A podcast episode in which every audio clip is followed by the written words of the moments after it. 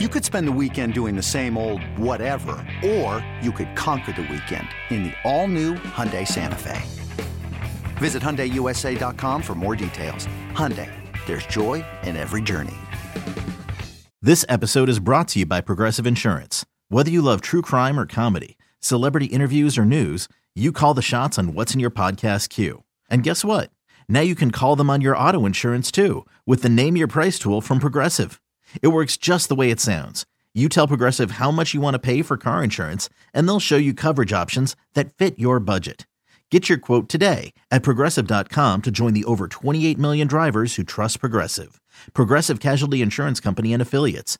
Price and coverage match limited by state law.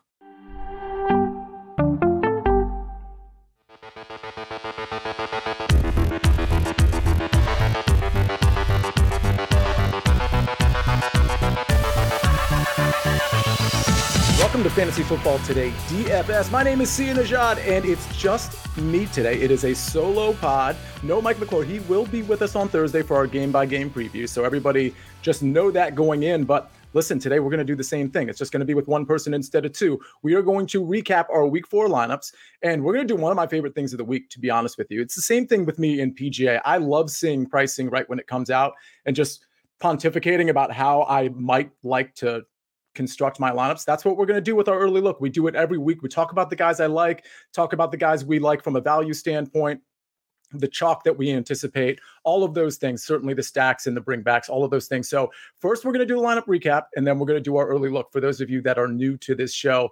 For the record, if you are new to the show, you probably haven't heard me say, hey, go ahead and please hit the like button on YouTube, because you're watching us on YouTube. You may as well hit the like button. And if you have any questions or comments, I'd like to limit them to just the DFS-oriented ones. So those of you in the chat, I know sometimes you have redraft questions, and sometimes I'm willing to answer those depending on the timing of things, but I do want this to be a quick-hitter show, and I don't want to get too bogged down in redraft questions. So those of you that are already in the chat, I see you.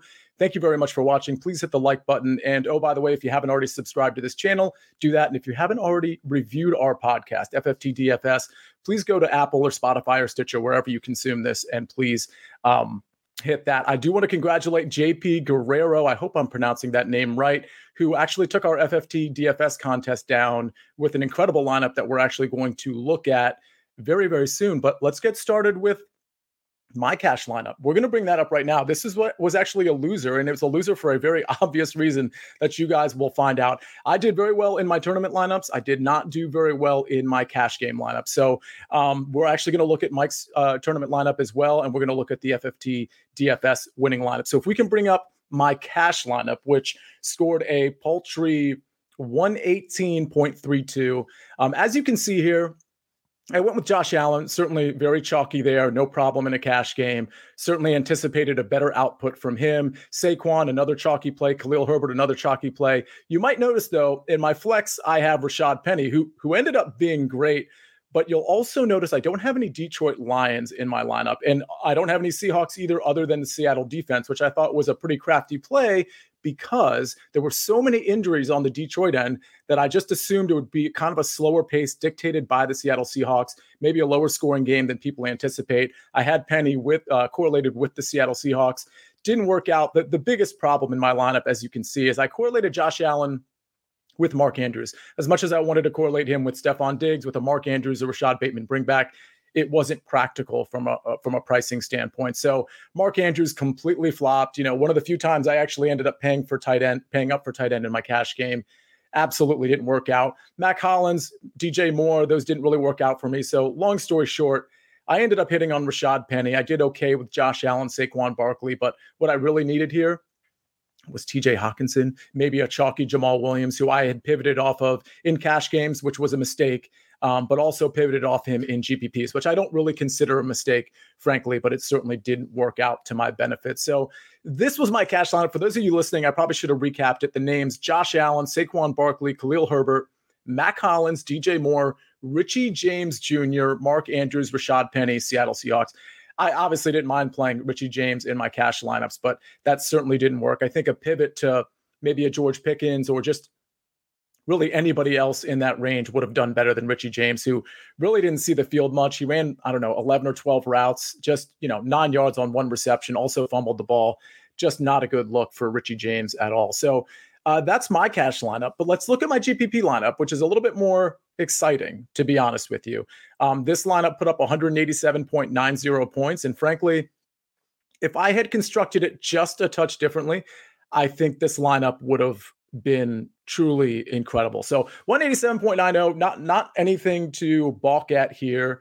I had Justin Herbert with Austin Eckler. So let me explain this. This wasn't my preferred stack in GPPs. As you remember from the cheat sheet, I believe it was Josh Allen to Stephon Diggs. But I really started to like Herbert and Eckler as I noticed that it looked like Herbert was healthy and it looked like Austin Eckler wasn't getting a ton of ownership. So I thought that was a great pivot against the Houston Texans defense for obvious reasons. We know how much you can expose that defense. So I ended up having that Herbert Eckler stack. For those of you that don't think stacking a quarterback with a running back is properly correlated, that's not really the case, especially with a pass-catching running back like Eckler. Frankly, I owned all the points in this game. So it was either going to be Herbert through the air to another receiver, which I'd get the points for in a high implied total for the Chargers, or Eckler running it in. Best case scenario, Herbert passes it to Eckler, and I get the all the points there. Rashad Penny was in a lot of my lineups, if not all of them, to be honest with you. We talked about him a lot on Tuesday, Thursday. The fact is, at 4,900, he just had tremendous values. He was seeing about 70% of the carries, about 70% of the snap share against the Detroit defense that was allowing a lot through the air, but also through the run. So absolutely love that. CeeDee Lamb could have been a little bit better, but we certainly like that play. I know Mike McClure was big on that.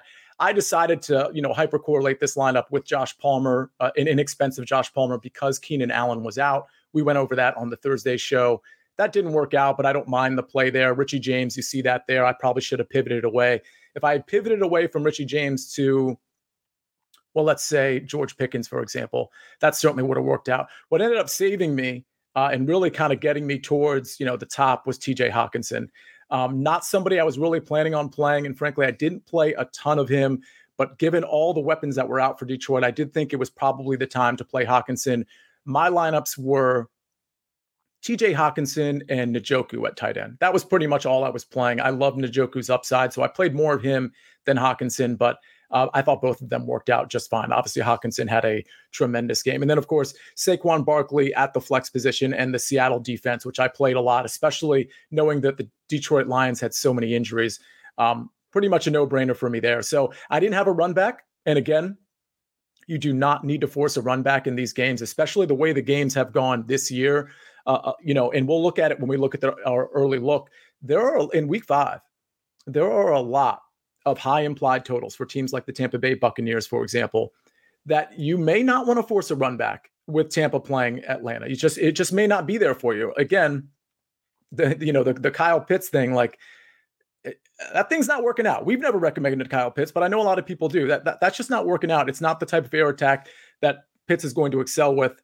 And obviously Drake London is a good play there. And some of the second tier running backs might be in play there as well, but we'll get to that. But again, you don't need to force a run back if you don't like a run back. As much as I wanted to correlate that with a Houston Texans player, just wasn't in play for me. And it ended up being, maybe I could have played Dameon Pierce, but in a negative game script, you're looking at Rex Burkhead more than you are Dameon Pierce, at least in theory, that's what you're looking at. So no issue with no run back there, but pretty satisfied with this lineup. I'm very disappointed in myself that I ended up playing Richie James, to be honest with you. I could have absolutely and should have gotten off of him in GPPs, not so much cash. The Josh Palmer thing, it just didn't work out. He's been looking kind of lost in a starter role all season, to be honest with you, in my opinion. So, all right, let's move on to Mike's GPP lineup. And then we're actually going to show you Mike's showdown lineup for Monday Night Football. He actually ended up in first place with about 200 other people for that Millie Maker. So if you are a subscriber to Sportsline, you would have seen that showdown lineup. I think he has all his sort of plays out there, and it's something that you can look at if you are a member of Sportsline. So look into that, because Mike puts a lot of DFS output on Sportsline as well as this show, obviously. But this is Mike's GPP lineup. He told you all week that he was playing Geno Smith, and he did not waffle at all. I didn't play any Geno Smith. I got away from this game for the reasons I stated earlier. But Geno Smith was certainly the play. Oh, you know what? That was that the wrong lineup? Let's look at Mike's GPP lineup that scored 161.52. Okay, there we go. Yeah, so Geno Smith, that was in a different lineup that we actually weren't going to show. It was another tournament lineup that did really well for him. He had a nice week, but he had Derek Carr, who was a little underwhelming at quarterback. He had Jamal Williams, who, you know, good chalk there, 34.6%. A guy I faded, trying to get away from the narrative of this game. It didn't work out for me. Khalil Herbert.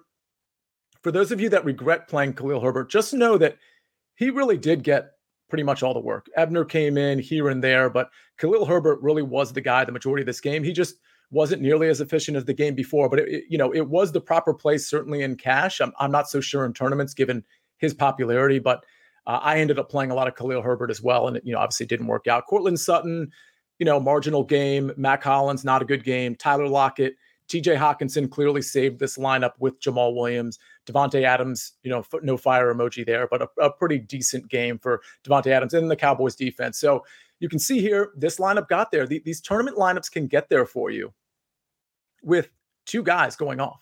I mean, you see how much he won here. I mean, this is a very good lineup with a lot of average performances other than the Detroit guys he forced in there. When a guy like TJ Hawkinson has two receiving touchdowns, 179 yards and 8 receptions, and obviously hits the 100-yard bonus, you're going to do okay. And then when you pair that with Jamal Williams, you're going to do even better. I mean, I think obviously DK Metcalf probably would have worked out a little bit better than Tyler Lockett here, but I like this lineup. I like how it's correlated.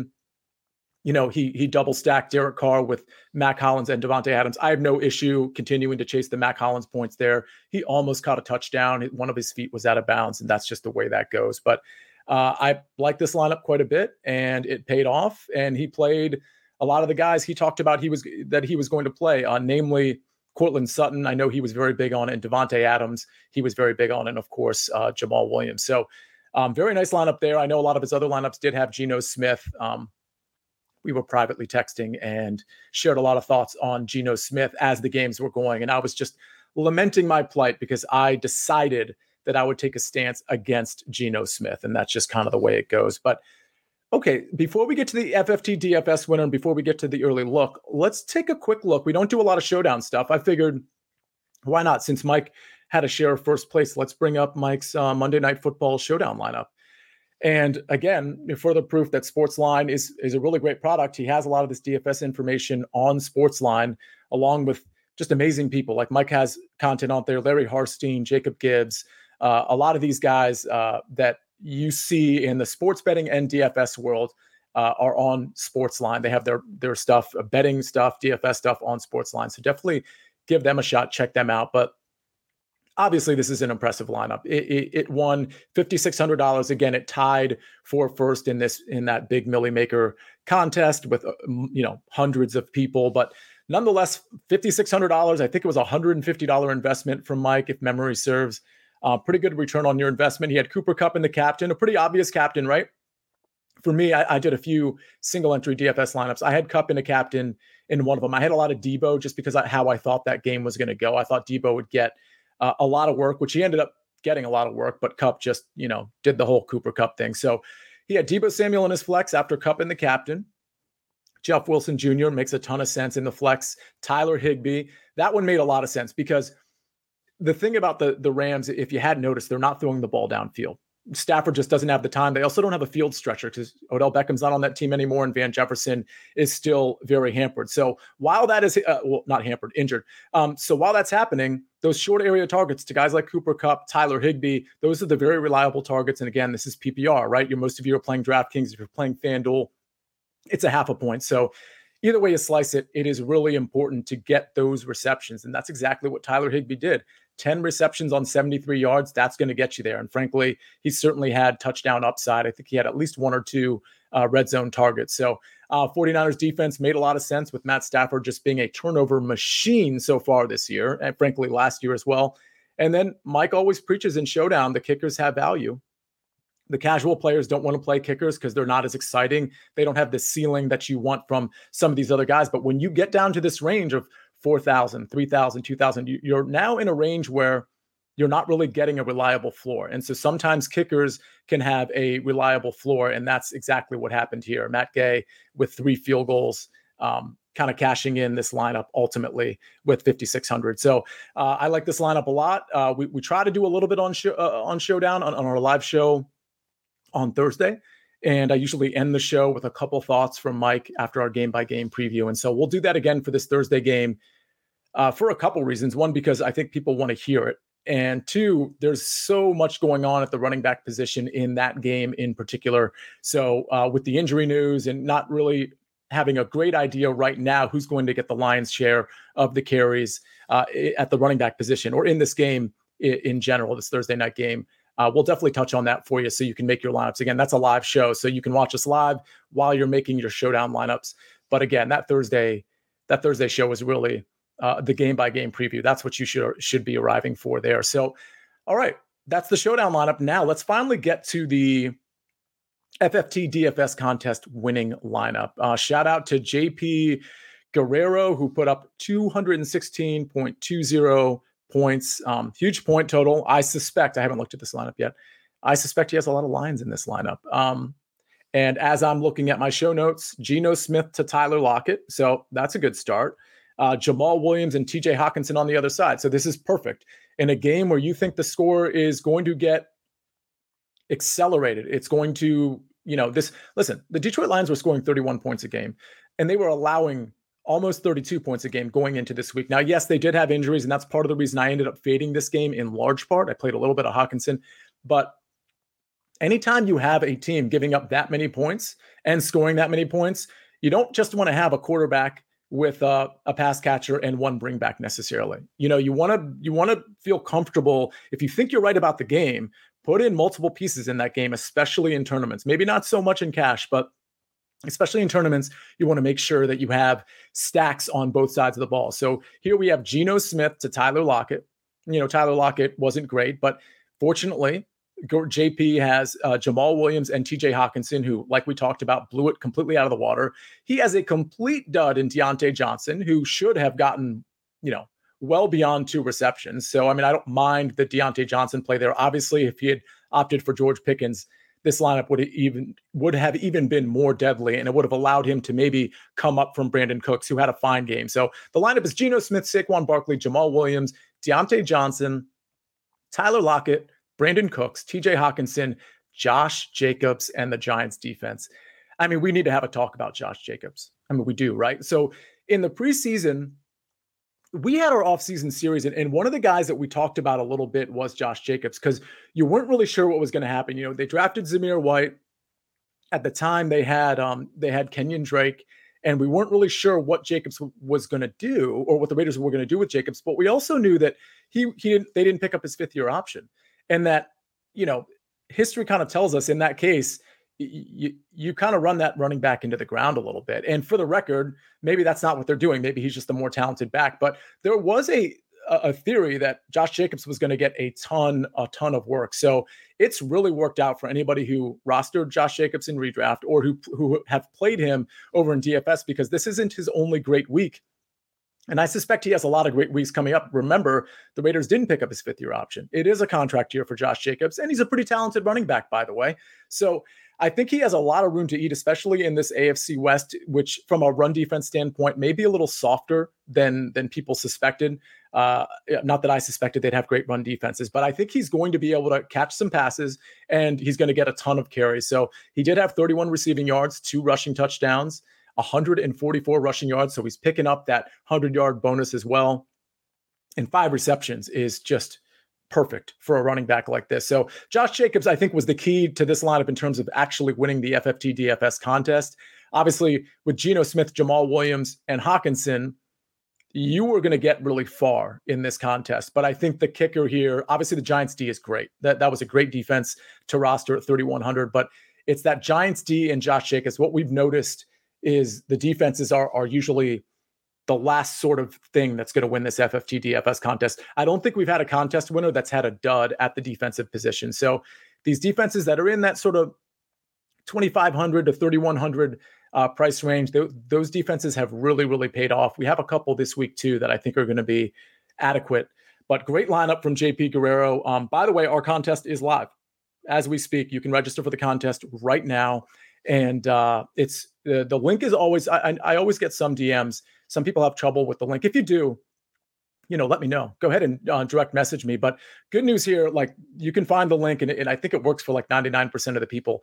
The YouTube description, the link is there. The podcast description on Apple, it's right there for you to click and register for the contest. We've been filling it up pretty fast. So it's 200 deep. It usually gets filled by Friday. So I encourage everybody who's listening to this now or watching this now, please go ahead and register. It's $5. Top 20 get paid out.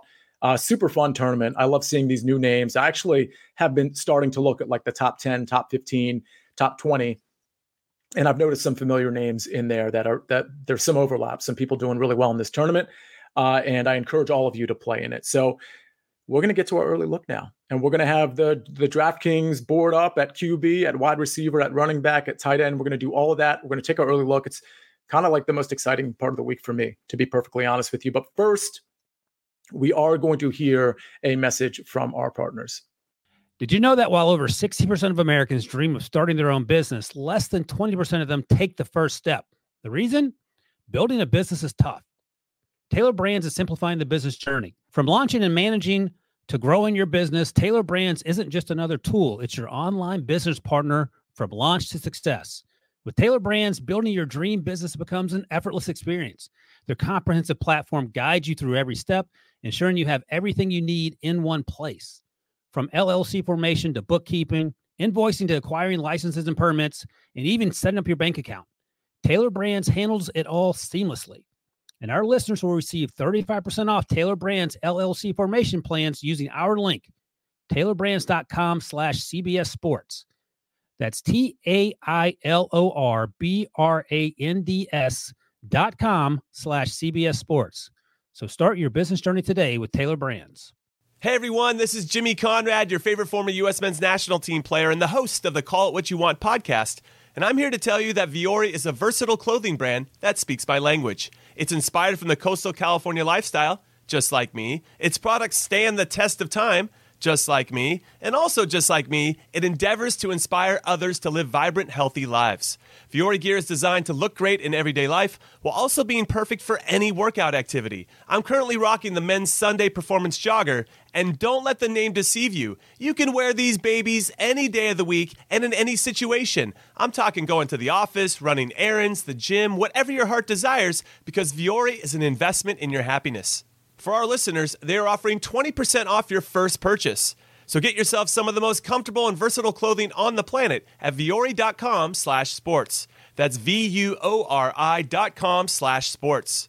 Not only will you receive 20% off your first purchase, but enjoy free shipping on any U.S. orders over $75 and free returns.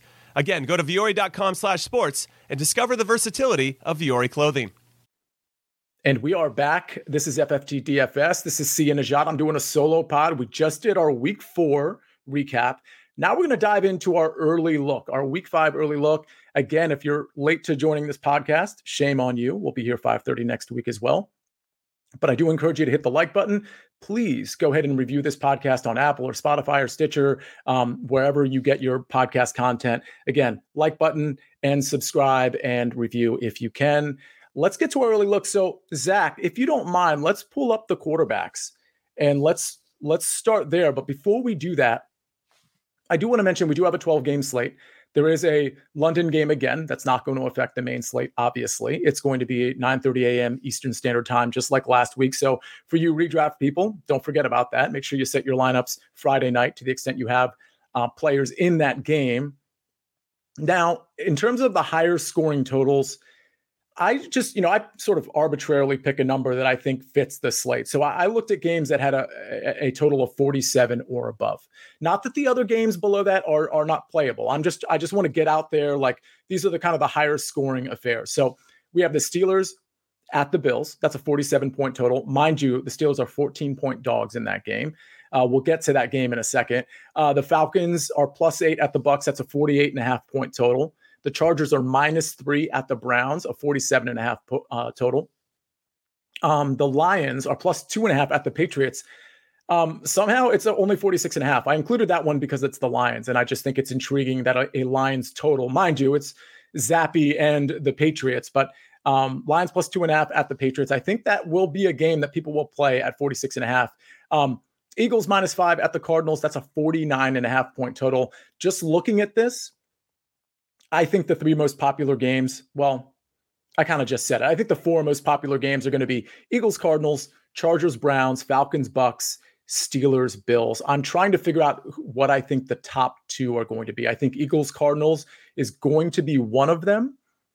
I think second place is probably Falcons at the Bucks is my guess, with Steelers, Bills being close behind, and perhaps Steelers, Bills being more stackable because I think the Falcons pieces are somewhat of an unknown. But again, we'll get to that on Thursday when we do our game by game preview.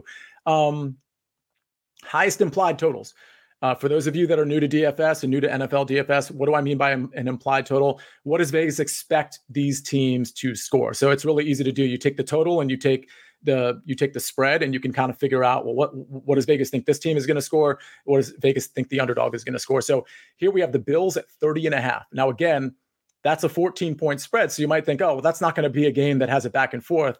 The flip side of that is it's the highest implied total. So you want to kind of consider that. I think that's going to be more important ultimately than whether or not this game has a back and forth. The Bucks have a 28.25 implied total and the Eagles 26.75. So those are the three highest implied point totals as it stands here on a Tuesday. I'm looking at the questions, which I haven't really looked at yet. I see a redraft question in here. Oh, this is interesting from Rick Herrera. Should I drop Garrett Wilson for George Pickens? No, you should pick up George Pickens and you should keep Garrett Wilson. I don't know how short your benches are. There's got to be a way to keep both. Garrett Wilson has some superstar potential. The type of superstar potential that we thought Elijah Moore was going to flash yet again this year, I think Garrett Wilson has that too. And they might eat off each other's plate a little bit, but I don't think you can drop Garrett Wilson. George Pickens is very exciting, particularly, and we're going to get to him from a DFS standpoint in a second, because I think he's going to be the very, very, very obvious bring back because of the value in that Bills game. So much so that I think he's going to be way more popular than some of you might think. But I like George Pickens a lot. I really like him with Kenny Pickett, because Kenny Pickett, you know, not that this should be a surprise to anybody, but when he came in, he threw the ball down the field. As in threw the ball down the field. And Pickens is that guy to be catching those long balls, among others. But Pickens really is the guy that's going to have a great ADOT. And I think Pickett's going to be targeting him quite a bit. So try to find a way to handle both of those guys if you can. Let's see. Michael Pace went the Geno Smith route and put up a 194.4, but got almost nothing from T. Brooks as a cheap wide receiver. Okay. That's interesting. Yeah. Well, Treylon Burks got injured in that game. So that might have had something to do with it. But we know Treylon Burks's targets, Michael, they're not solid. Like the thing with Treylon Burks, I don't mind it in GPPs, but you have to understand in GPPs when you're playing a guy like that the floor is pretty low, especially in this Tennessee offense where you're not really sure what you're going to get from the passing game. I think this Tennessee game is actually kind of interesting, especially once we start to hear how the injuries are shaping up. So let's keep an eye on that Washington-Tennessee game. That game is at Washington. I think that one is interesting on both sides of the ball. I think Washington, for once, is actually going to be able to move the ball because of a lack of a pass rush from the Titans, at least a lack of a pass rush relative to the last 2 weeks of what Washington has faced. And that would be, of course, Dallas and Philly, two ferocious defensive lines and pass rushers. Artsium, trade away Jonathan Taylor, ? I mean, boy. I'm going to need more information there, guy. But don't panic on him. We don't know if it's a high ankle sprain yet. They did a walkthrough today because they're the Thursday night game. I don't expect him to play Thursday. I don't think anybody does. But if it's not a high ankle sprain, which, again, we don't know yet, he might only be out a couple weeks. And then Jonathan Taylor can ramp things up. And when the season starts to get colder, and I think Jonathan Taylor might have some more value, kind of like that Derrick Henry thing where Derrick Henry's blowing it out right now. He's doing great. But I think Jonathan Taylor creates more value as this season goes. So I don't think you should be giving up on him. Michael says, I did play more, such a cheap price. That was, will be Tyler Algier. Will that be chalk week from Dave Tarleton? So that's a good question. And we're going to get to that once we go over the running backs. But I think the answer is no. And the reason is because there's two other running backs for him to contend with. And we'll get to that in a second because we're gonna be on running backs in probably about 5 minutes. So stay tuned for that. I think Tyler Algier, now he's the rookie out of BYU. Big, strong, bruising, kind of slow, 4.6 40. I think he's fine, but I don't know. See, I think what we have to figure out there is who's going to be the pass catching back, because that's going to be very much a negative game script for Atlanta. And we want the guy who's going to be securing the targets more than anything. I don't know that we're going to have an answer to that by Sunday, to be honest with you. I don't think there is an answer. I think those three running backs are probably going to be rotating through, and we're just going to have to wait and see. But, you know, on Thursday, we'll have a much better idea, and hopefully we'll be able to pinpoint a running back on those Atlanta Falcons. All right. Should I drop Tua for Pickens? I don't know, Rick, if you should do that, because I don't know how long Tua is going to be out. I suspect it's going to be a long time. As much as I like Pickens, I mean, you're not starting either of those guys, I hope, because if so, your team's in a little bit of trouble. I don't know that I would pick up Pickens for that. I think it's okay. I don't think Tua's playing anytime within the next 4 to 6 weeks. So, all right, thank you for the questions, by the way. For those of you that asked, hopefully I answered your question. Please hit the like button, and please go review the podcast. It literally takes like 1 second. You click on the podcast, you scroll down, you hit 5 stars, you make a comment if you want. You don't have to. Totally up to you there, but it might take somewhere between 1 and 1.5 seconds. So please go do that for the FFT DFS show. All right, quarterbacks. Well, here we are at the top with familiar names. Lamar Jackson isn't on this list because he's not on the main slate, but last week, these top two quarterbacks were at the top before as well. Josh Allen, Jalen Hurts. Josh Allen is 8,200. Jalen Hurts is 8,100. So listen, you know, Josh Allen, Zach, I'm glad you clicked on the game log. He didn't have a great game last week, but he still scored a decent amount of fantasy points. I think that tells you what Josh Allen's floor is, to be honest with you. Bad weather, just a bad game overall for the Bills up until, you know, the beginning of, I don't know, the third quarter or so. But if this is his floor, just imagine what this guy's ceiling is. And you have a 30.5 point total. It's the highest implied total by a lot, by the way. It's not like the margins are like 1 point. It's the highest implied total by more than a couple points at home versus Pittsburgh. You know, the Bills haven't had any easy games over the last couple of weeks. I think this is going to be one where they sort of put their stamp back onto the AFC in terms of being the kings of the AFC, which I think we all kind of know they are. I think they're going to have an easy time with Pittsburgh ultimately.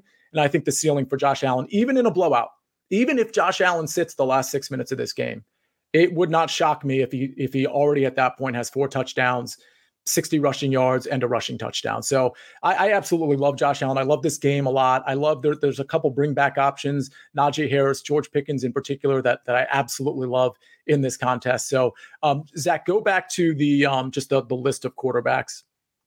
And thank you for clicking on the game log there. I think for those of you that are watching, I think this show is really good because it's one thing to just hear my voice the whole time, but to be able to actually see what they've been doing over the last few games, I think that's, you know, most of you might know that, but some of you don't, especially some of these lower tier guys that aren't named Josh Allen. So if you're watching us, I think some of this game log stuff certainly helps. And of course, when we do our game by game preview, a lot of times we'll share some more defining statistics.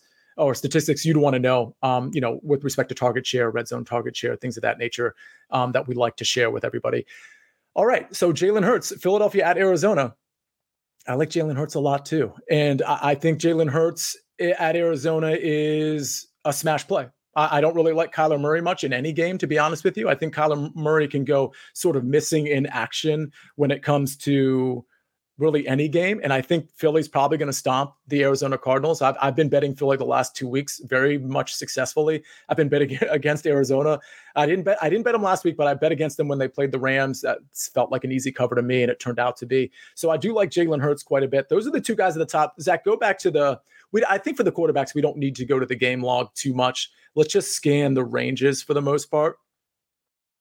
So below the 8,200 mark. So let's put it this way. I'm going to be playing Josh Allen, Jalen Hurts. I will be playing more Josh Allen than Jalen Hurts. The one qualifier there is let's monitor the weather.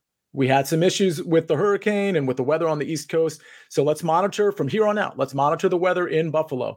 Very easy to monitor the weather. I do a 12 o'clock show on the Early Edge with a few other familiar names to everybody that's watching and listening. And we talk about the weather. So if you're stuck and you can't go online and you don't know how to check the weather, a lot of times we're talking about that. That's more of a betting show than a DFS show, and it's a prop show as well.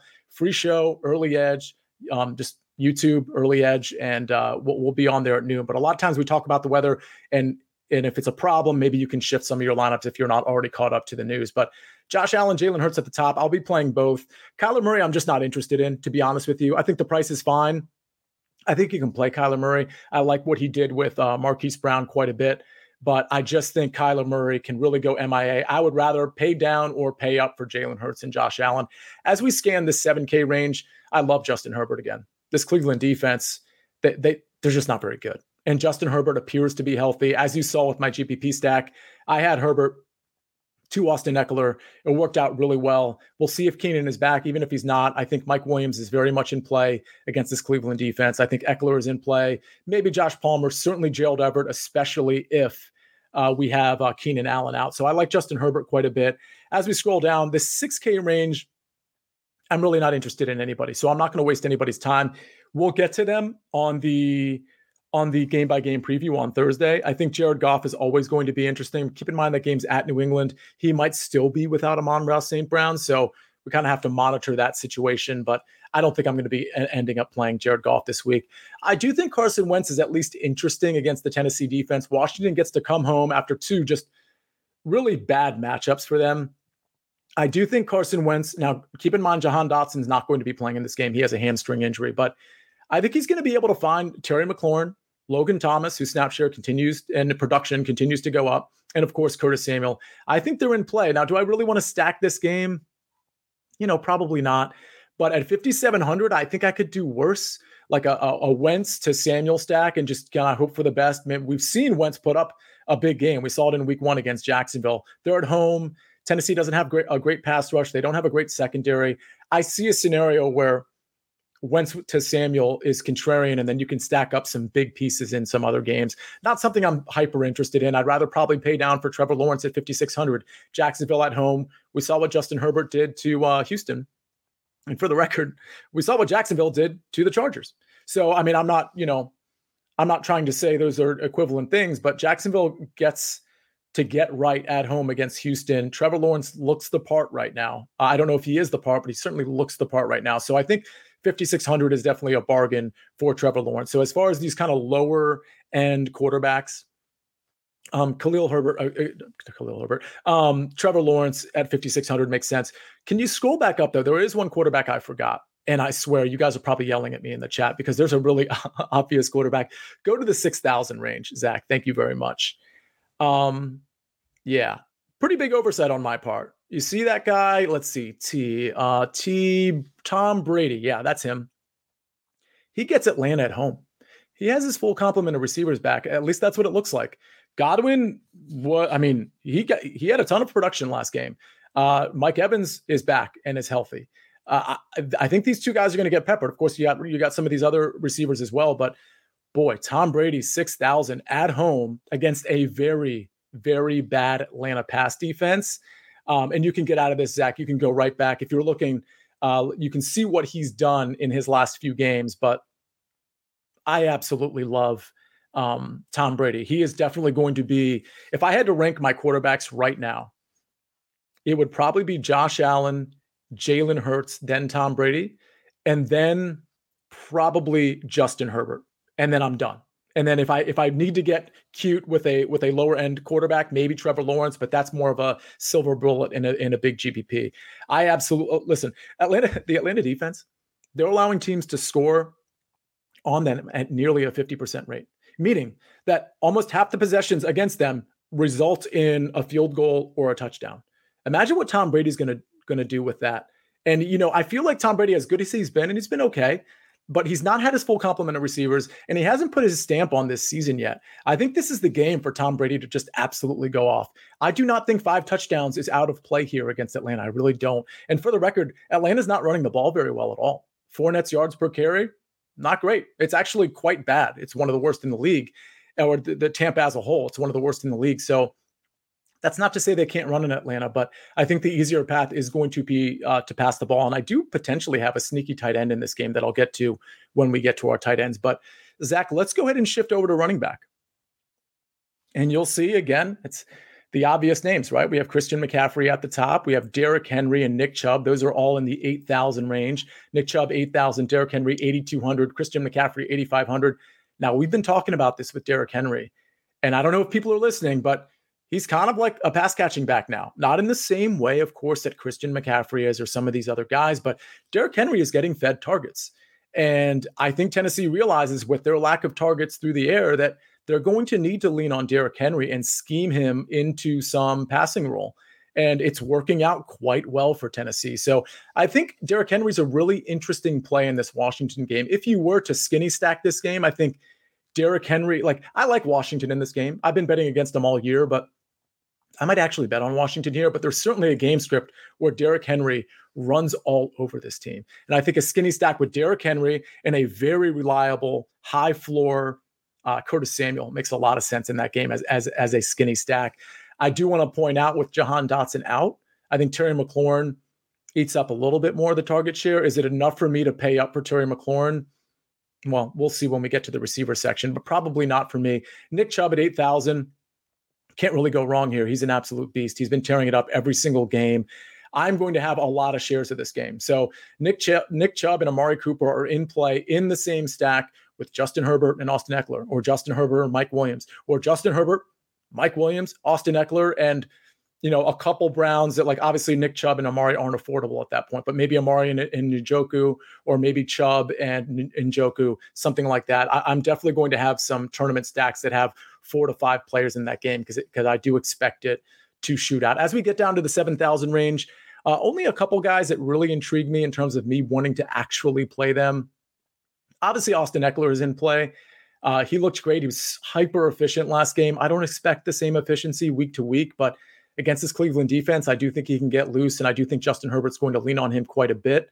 If I'm ranking Eckler among McCaffrey, Derrick Henry, and Nick Chubb, I probably have Eckler first and Derrick Henry second, Nick Chubb a close third. I'm not playing McCaffrey. He's going to get a lot of work. Frankly, they're going to need him so badly. They're going to pepper him with targets, I think, against a very stingy San Francisco D. But yeah, I'm not paying 8,500 for Christian McCaffrey. So in this top frame, it's going to be probably Eckler for me, and a little bit of Chubb and Henry. As we get down to that lower 7K range, Dalvin Cook definitely in play. You kind of have to pick who you're going to go with here against Chicago. Dalvin or Justin Jefferson, that's always kind of the decision there. That's the only pieces I probably want from this game. Going down to the 6K range, I've been off Leonard Fournette for most of the season. This may be a time to play him if ownership is relatively low, which frankly I don't anticipate, but Fournette did get some carries and some work stolen from him by Rachaad White. So something to keep in mind. I think that was more because they were kind of getting blown out. So I don't know that I'd lean on that too much, but again, in a blowout, if this ends up being a blowout, maybe Rachaad White gets some more work regardless. So not super interested there. Jamal Williams, I think it's fine to go back to him. I'm more interested in the New England runners, namely Ramondre Stevenson in that one. So let's go down to the 5K range because there's not a lot of guys in the 6K range right now that I'm super interested in. Devin Singletary, though, at 6,100, I do think he's interesting. He's getting a lot of work. But again, if that game starts to get out of hand, maybe we see a little bit more Zach Moss. Maybe we see a little bit more James Cook. Ramondre Stevenson, I love. Okay, so New England's home versus Detroit. They got Zappy at quarterback. You can run on Detroit. You can pass on Detroit. The preferred option for New England, of course, is going to be to run the ball.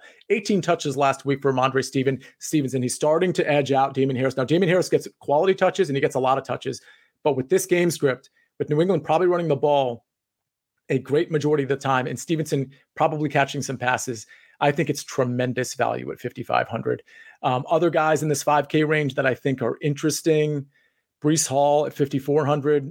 I don't know that I want to play him against the Miami defense, but I think he's in consideration because he's certainly getting a lot of targets as well. As we scroll down, Rashad Penny, I think he's in play as always, but at New Orleans, not the best matchup for him.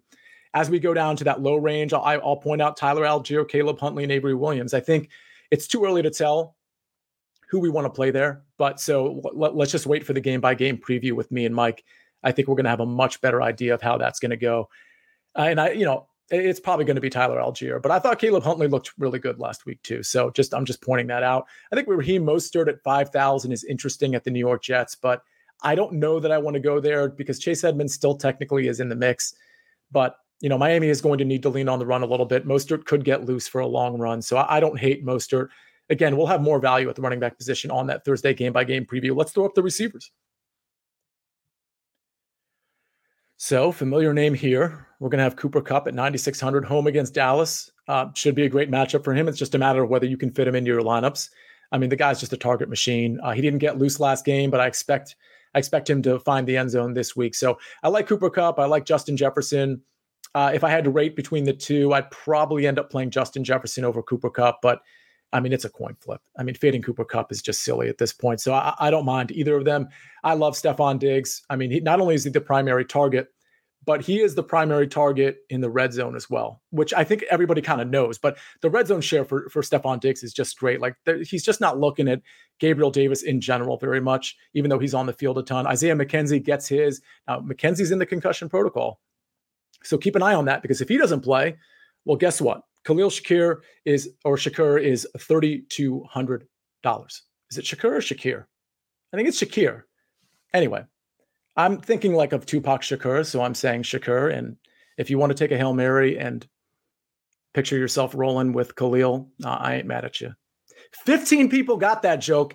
Totally worth it. All right, so as we go down, below Diggs, Tyreek Hill at the New York Jets. I don't have a problem with it. I think it's interesting. His ownership is probably going to be really interesting because we have a new quarterback. I think Tyreek Hill is going to get peppered with targets regardless. So I absolutely love Tyreek Hill if he is low owned because of the Teddy Tuilagi situation. Deebo Samuel, not super interested there. Amon-Ra St. Brown, we got to monitor the injuries. As we scroll down, I mentioned Mike Williams at 7,100, I like him. AJ Brown at Arizona, 7,500. Absolutely love that. That's probably going to be kind of more my wheelhouse. Instead of paying up for Kupp and Justin Jefferson, I'm probably going to be paying up for Diggs and AJ Brown and Mike Williams. Not in the same lineup. That's going to be too expensive, but I do like all three of those quite a bit. CeeDee Lamb, I like. I think we should keep an eye on Michael Gallup because he was way more involved than I thought he'd be after his first game. This game is at the Rams. It might not be as easy as we saw for CD over the last two games. So I'm not super interested in CD at 7,000. Mike Evans, of course, I'm interested in at 6,900. I'll note that Godwin is 5,900. And he got a ton of production, got 7 of 10 targets for 59 yards in his first game back. It looks like he's healthy, even though at the end of the game, it looked like he was having some issues, kind of getting up. It looked like maybe his hip area was an issue for a second, but he ended up finishing the game. He seemed completely fine. So monitor the practice reports on him. But Godwin and Evans in a double stack with Tom Brady, no issue with that whatsoever. And keep in mind how much you're saving on Brady, right? Because he's 6,000. So yeah, you're paying up for Mike Evans at 6,900, but not really. I mean, Mike Evans at 6,900, would you blink if he was 7,400? Probably not. And then you're also getting Godwin if he's healthy at 5,900. I think the two of them could share 3 touchdowns and a total of 200 yards, like quite easily, to be honest with you. So I love that stack, especially because of the discount you're getting on Tom Brady. Don't force the run back if you don't have to. Spoiler alert, you don't have to, not in that game.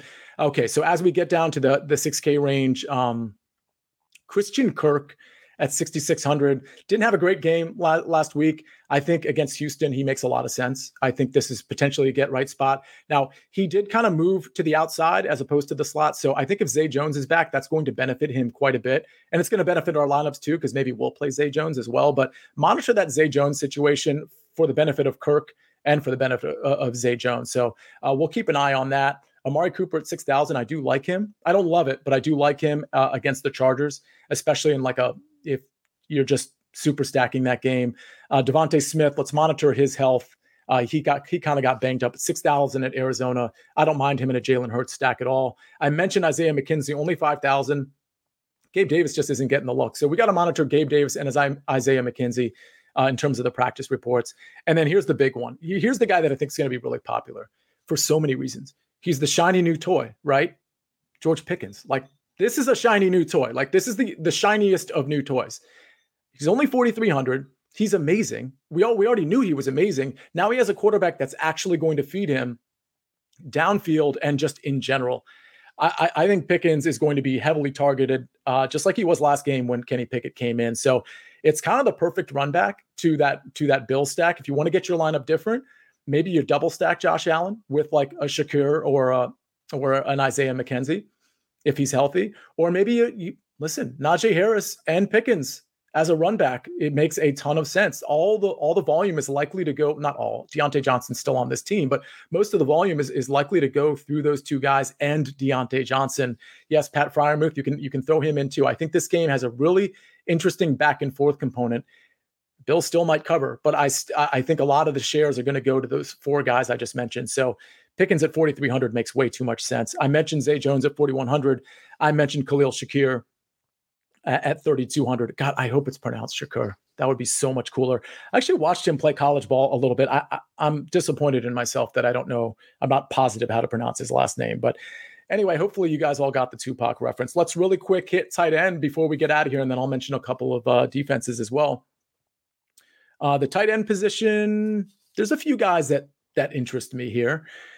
Let's see, George Kittle. Well, that's not one of them. I'm not really big on George Kittle this week. I mean, obviously he didn't really get a ton of production, almost had a touchdown pass, but at Carolina, I think San Francisco is going to smash in this game. I don't think they're going to need George Kittle much. I think it's going to be a lot of Jeff Wilson, who I might have neglected to mention on the rundown of running backs, but I certainly think Jeff Wilson is in play at Carolina. That San Francisco defense is in play at Carolina. I'll tell you, I was on the early edge last night, and I had a big bet against the coach at the coach rules and just in general on San Francisco money line at -125. But while I was giving that bet out on our Monday Night Football preview, again, early edge, it's a show that two or three times a day, they have betting shows on the early edge. But I mentioned that the look ahead line against Carolina was -4.5, which I also liked. And I was telling people to go ahead and take that line now, because after this game, after San Fran smashes the Rams, that line's going to go up. Well, guess what? Immediately after the game, it goes up to 6.5. So here we are. Anyway, I digress. TJ Hawkinson, I'm not going to tell you not to play TJ Hawkinson. I'm also not going to tell you to chase points, but I think TJ Hawkinson may have carved out a nice little role for himself, especially if those injuries persist at the receiver position, namely to Amon-Ra St. Brown, but obviously he's not the only injured receiver on that team. So I think Hawkinson's fine at 4,900. I think that's great value. Zach Ertz is fine as well. Tyler Higbee's getting so many targets. I don't think that's going to stop until Van Jefferson comes back or until Allen Robinson carves out some sort of role for himself, which I think is happening never.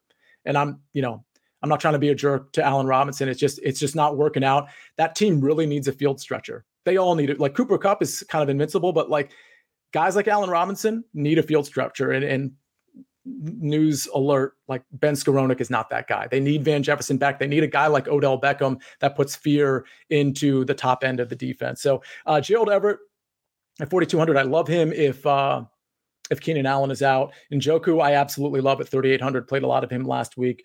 Irv Smith, I'm probably out on at 3,200. Evan Ingram, 3,100. Don't mind that playing Houston. So the sneaky tight end is Cade Otton. Go down to 2,500 if you would, Zach. Talk about saving some money. I don't know that I've played a 2,500 guy or had the luxury of playing it. That would really only be at the tight end position. But Cade Otton, we keep scrolling, huh? You might have to type in his name. Like he's somewhere down there, I promise.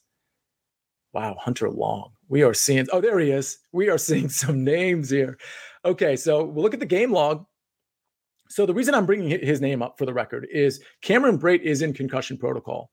And I don't know if he's playing this week. He might. And if he plays, then just forget we even had this conversation. But Cade Otton came in. He's a rookie out of Washington. He's 6'4", 245 pounds.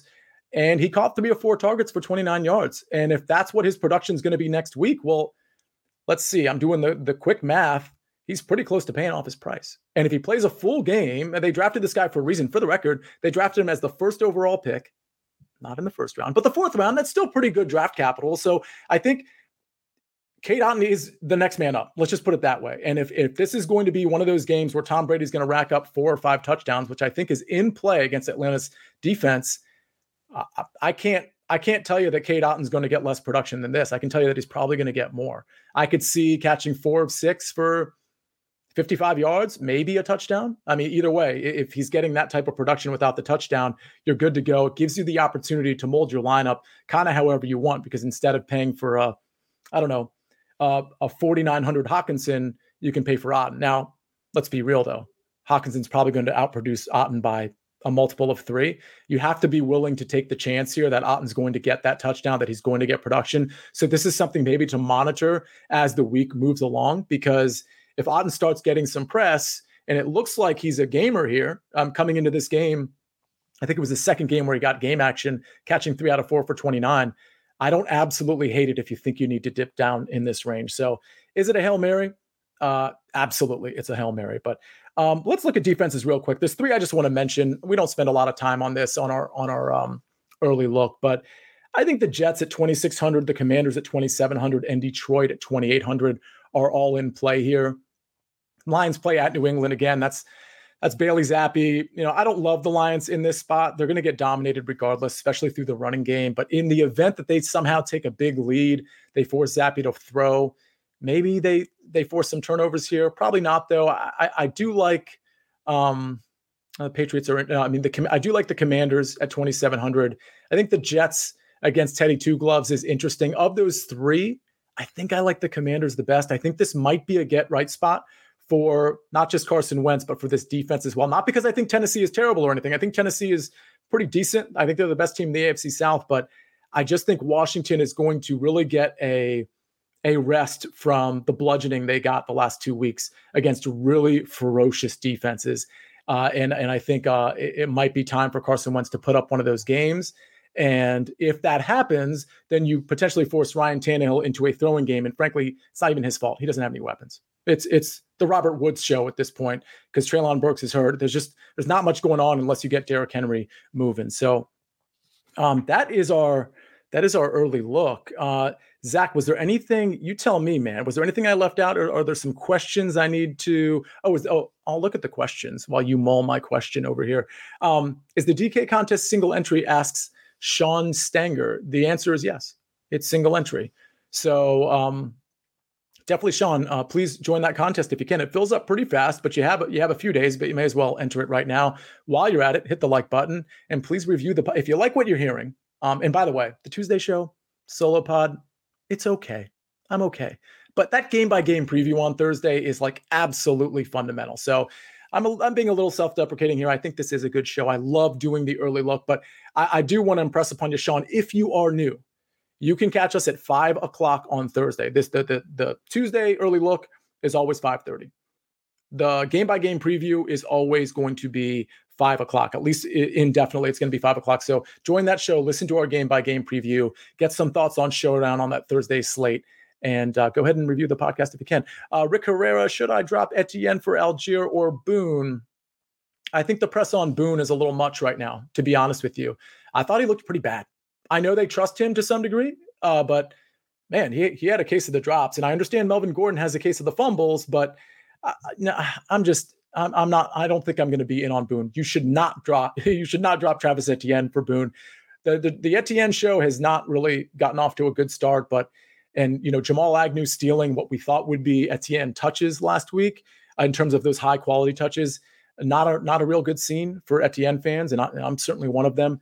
I wouldn't drop Boone for him, and I wouldn't drop Algier for him. I really wouldn't. I think if you can try to pick up Algier, I think it's a decent pickup, but I wouldn't be dropping Etienne for him. I'd wait for Etienne to have a game, maybe a game or two in a row, and maybe you trade him away when his stock is high, but he's certainly not droppable. Hail Mary, I ain't mad at you. Well done. From Straylo. 90. So hopefully you caught the Picture You Rollin' Part 2, one of my favorite Tupac songs. Algier for Etienne, sure, but not Boone. So Jamie disagrees with me. I'm going to stick by my guns there. Tej Desai, I'm totally butchering that. Hey, man, would you trade Aaron Jones and Everett for Dalvin Cook? No, I wouldn't. I love Aaron Jones. I understand he's splitting the backfield, but I don't trust Dalvin Cook to stay healthy all season, to be honest with you.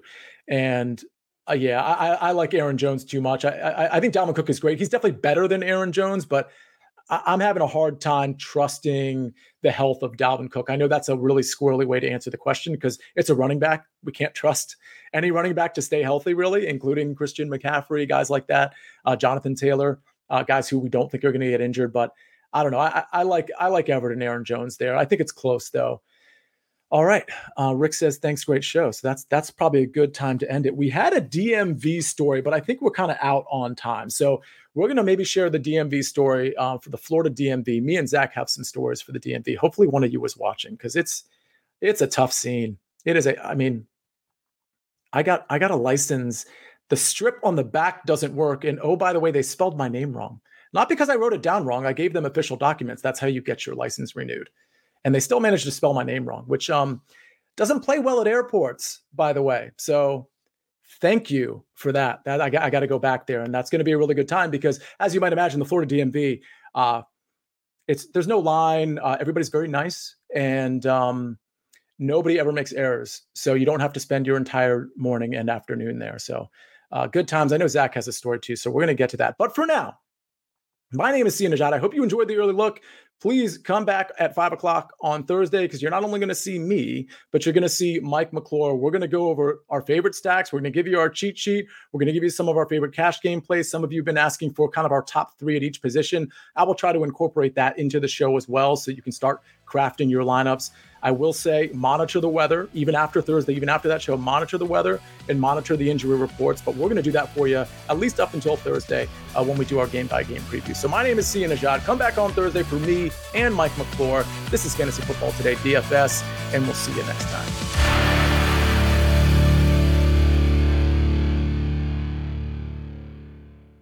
From producers Matt Damon and Ben Affleck, explore how art and music sustained hope during the siege of Sarajevo, thanks in part to humanitarians and the band U2. Kiss the Future, new documentary now streaming exclusively on Paramount+. Go to Paramount+ to try it free. Terms apply.